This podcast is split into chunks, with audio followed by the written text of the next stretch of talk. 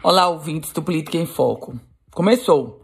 Começou oficialmente hoje, terça-feira, 16 de agosto, a campanha eleitoral. Eu imagino como não está a sua rede social, a chamada timeline, porque os candidatos, a partir de hoje, eles já podem pedir voto. O Rio Grande do Norte, que vive o seu maior processo eleitoral para escolha de um governador do estado, por um motivo muito simples: são nove candidatos. É a maior disputa em 40 anos.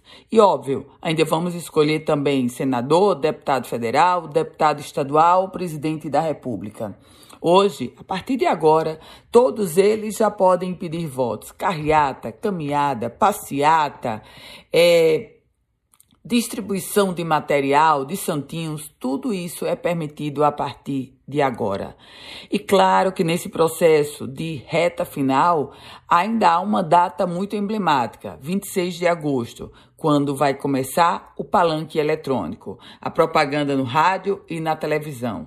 Nesse momento, o que os candidatos, a partir de agora, estão fazendo é irem ao encontro do eleitor de forma mais ostensiva, já que pode pedir voto. Mas convenhamos.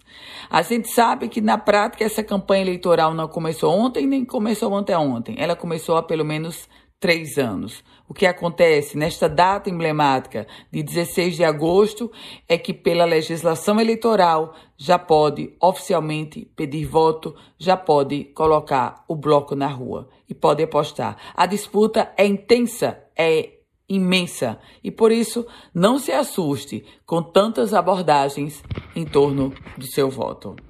Eu volto com outras informações aqui no Política em Foco com Ana Ruth Dantas.